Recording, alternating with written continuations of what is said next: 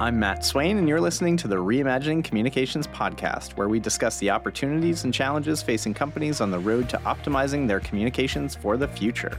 Today, I have Jeremy Urbis joining me. Jeremy is responsible for the overall health communication solution strategy for Broadridge, supporting the product roadmap, and serves as the account executive for the majority of our healthcare accounts. Jeremy, thank you for joining me today. Great to be here, Matt. Thanks for having me. So, you don't have to spend a lot of time around Jeremy to recognize how passionate he is about the health insurance communication space. Jeremy, where does that passion come from? I was working for a Blue Cross and Blue Shield plan. My background is primarily in project management and solution delivery. And I had a project in my portfolio where we were replacing the enterprise communication system. And as projects do, this project went long and over budget, and I had to get involved.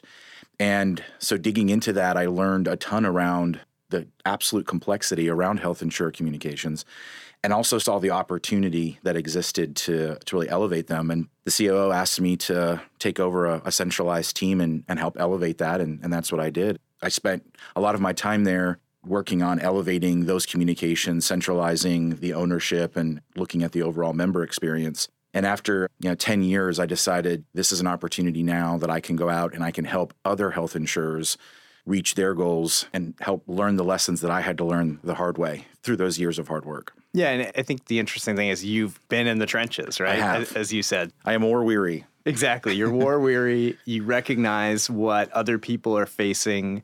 You recognize the organizational challenges behind the scenes on on how to actually make those changes. And I think that's really unique coming from the position that you hold now, having said, I feel your pain, I've been there.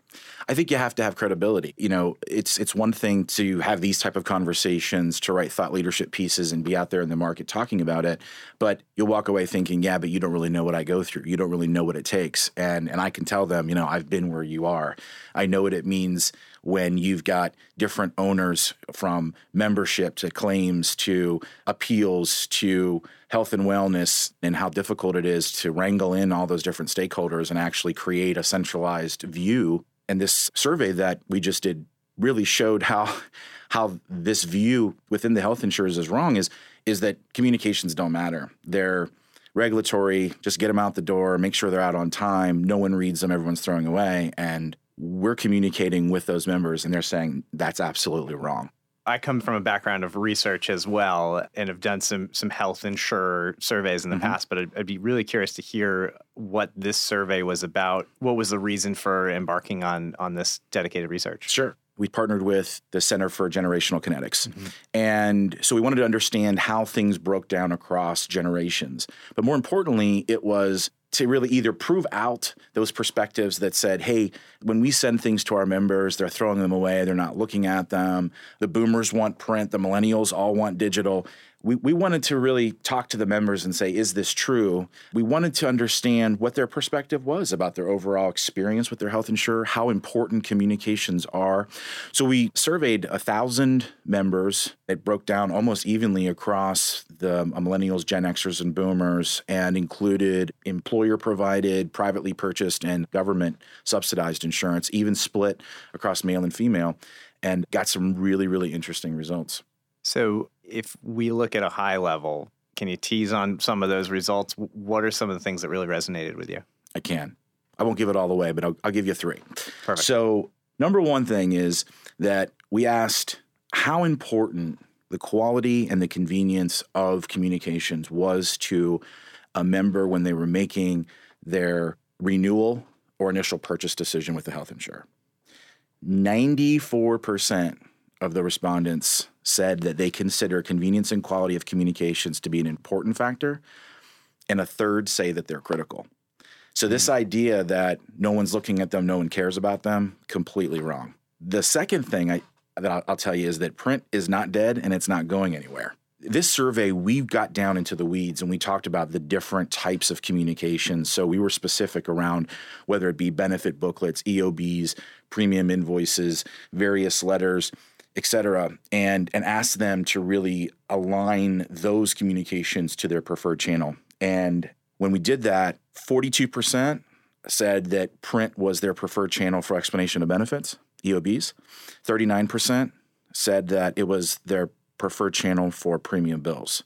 and that crosses all the generations. So it is true that we saw a higher likelihood that a boomer would want print for these different documents than a millennial.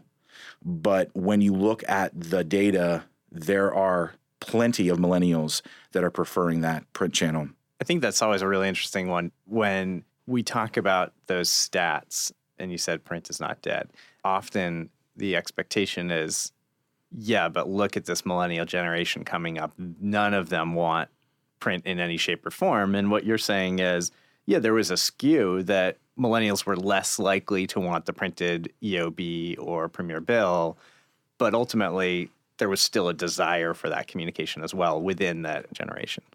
Absolutely. You know, while it's true that millennials may be the the most to leverage mobile to, to leverage digital to want digital and and they've grown up having access to all of that it's also true that they're not a very trusting generation so when you think about the relationship that a millennial might have with their health insurer do they trust that that health insurer is going to produce the information store it for them and then when they need it they can always go back and see it and it's always going to be accurate more of a question around as you think about boomers gen xers and millennials there's an element that says, okay, how prone are they to leveraging their mobile devices or their PCs? But at the same time, what is their experience and, and how long have they been working with their, their health insurer to be able to build that trust? Right. So a boomer is obviously also going to have been with their health insurer longer, typically. Mm-hmm. Millennials, now this is the generation where year over year, you're starting to see them reach that threshold of 26 and getting off of their parents' policy, either moving to their employer sponsored policy or going to their individual policy. And they're just now starting to have that relationship with their health insurer for the first time. So there's a lot of dynamics that go into whether someone wants to go with a digital channel or print. And it doesn't always just have to do with convenience or the or the medium itself. Excellent. So you gave me two. Yes. And I cut you off. I owe you one. What is this third uh, key highlight that resonates with you? Well, interestingly enough, as we were just talking about digital and millennials, and this one, I'm sure that those listening who are who are working for a health insurer now will will like this. 62% of millennials would convert more to digital or paperless delivery if the digital experience was better. So what, what does that mean? What it means is it's just that is there's a lot of investment from the health insurers on their mobile app or on their website, but it's not always aligned to the enhancement of how convenient it is or really the quality of the actual communications that are there. Mm. So when you think about all the services and all of the reasons that someone might engage with their health insurer, it's not always, hey, I want to go on and see my EOB or hey, I want to go and see my ID card. And so it's very difficult sometimes. Lately, we've seen a lot better around ID cards, but if you're trying to actually go in and find this letter that your health insurer sent you, or you're trying to find information, there's a, a really difficult experience sometimes because you're having to go through multiple layers to actually get to it. That's not an experience that's going to drive people to want to go paperless because how convenient is it to just go out in your mailbox and you get it right there, open the envelope, sure. and, and you have it, right?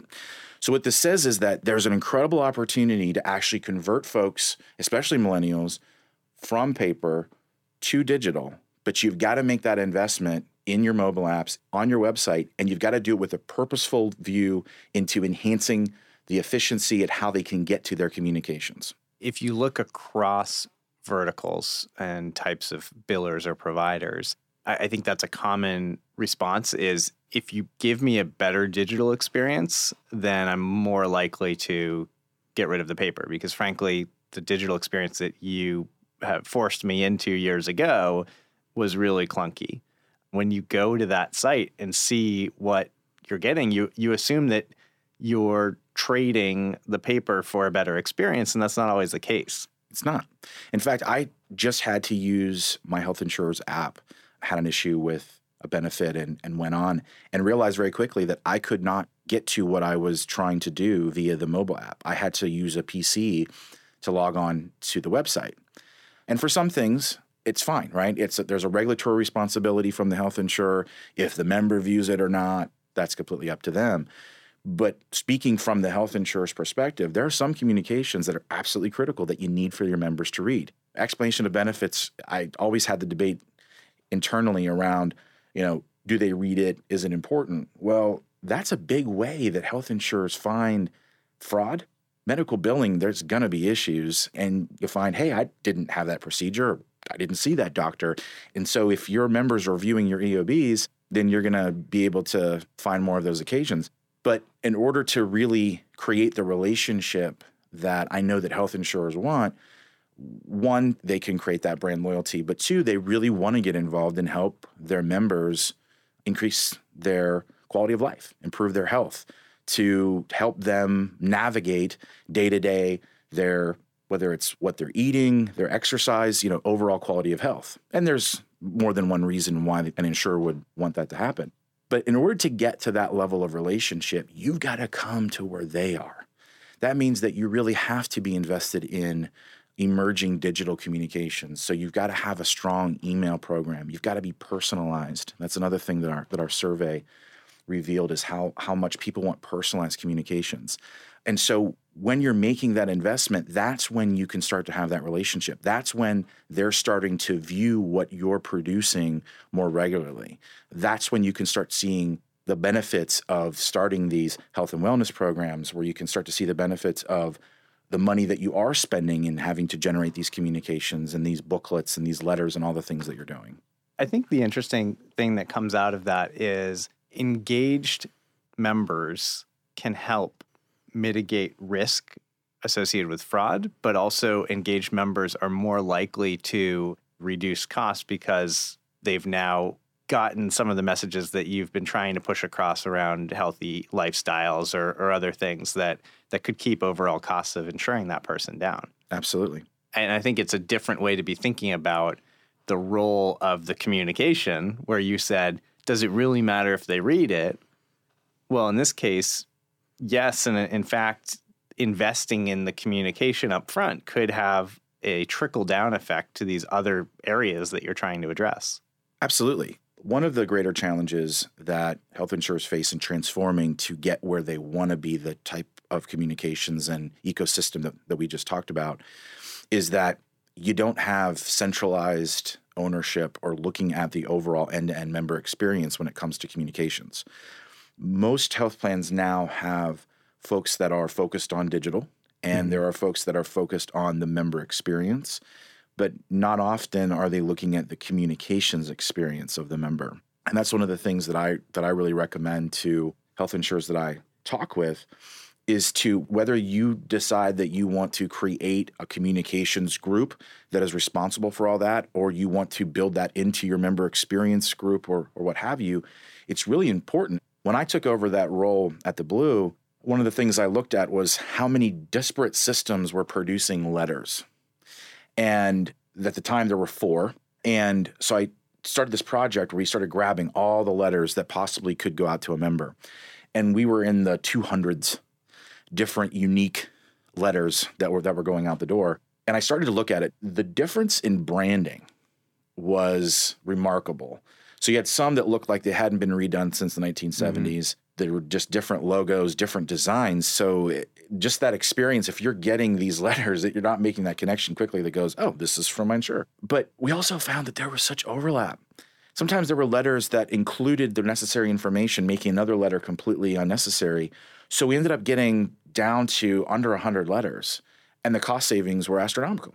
Not to mention that you're able to retire some of these systems and some of these solutions that are you know costing money to to you know to keep standing up to you know keep producing this. That wasn't possible unless there was someone who was looking at that holistically. And that's just the tip of the iceberg when it's time for renewal.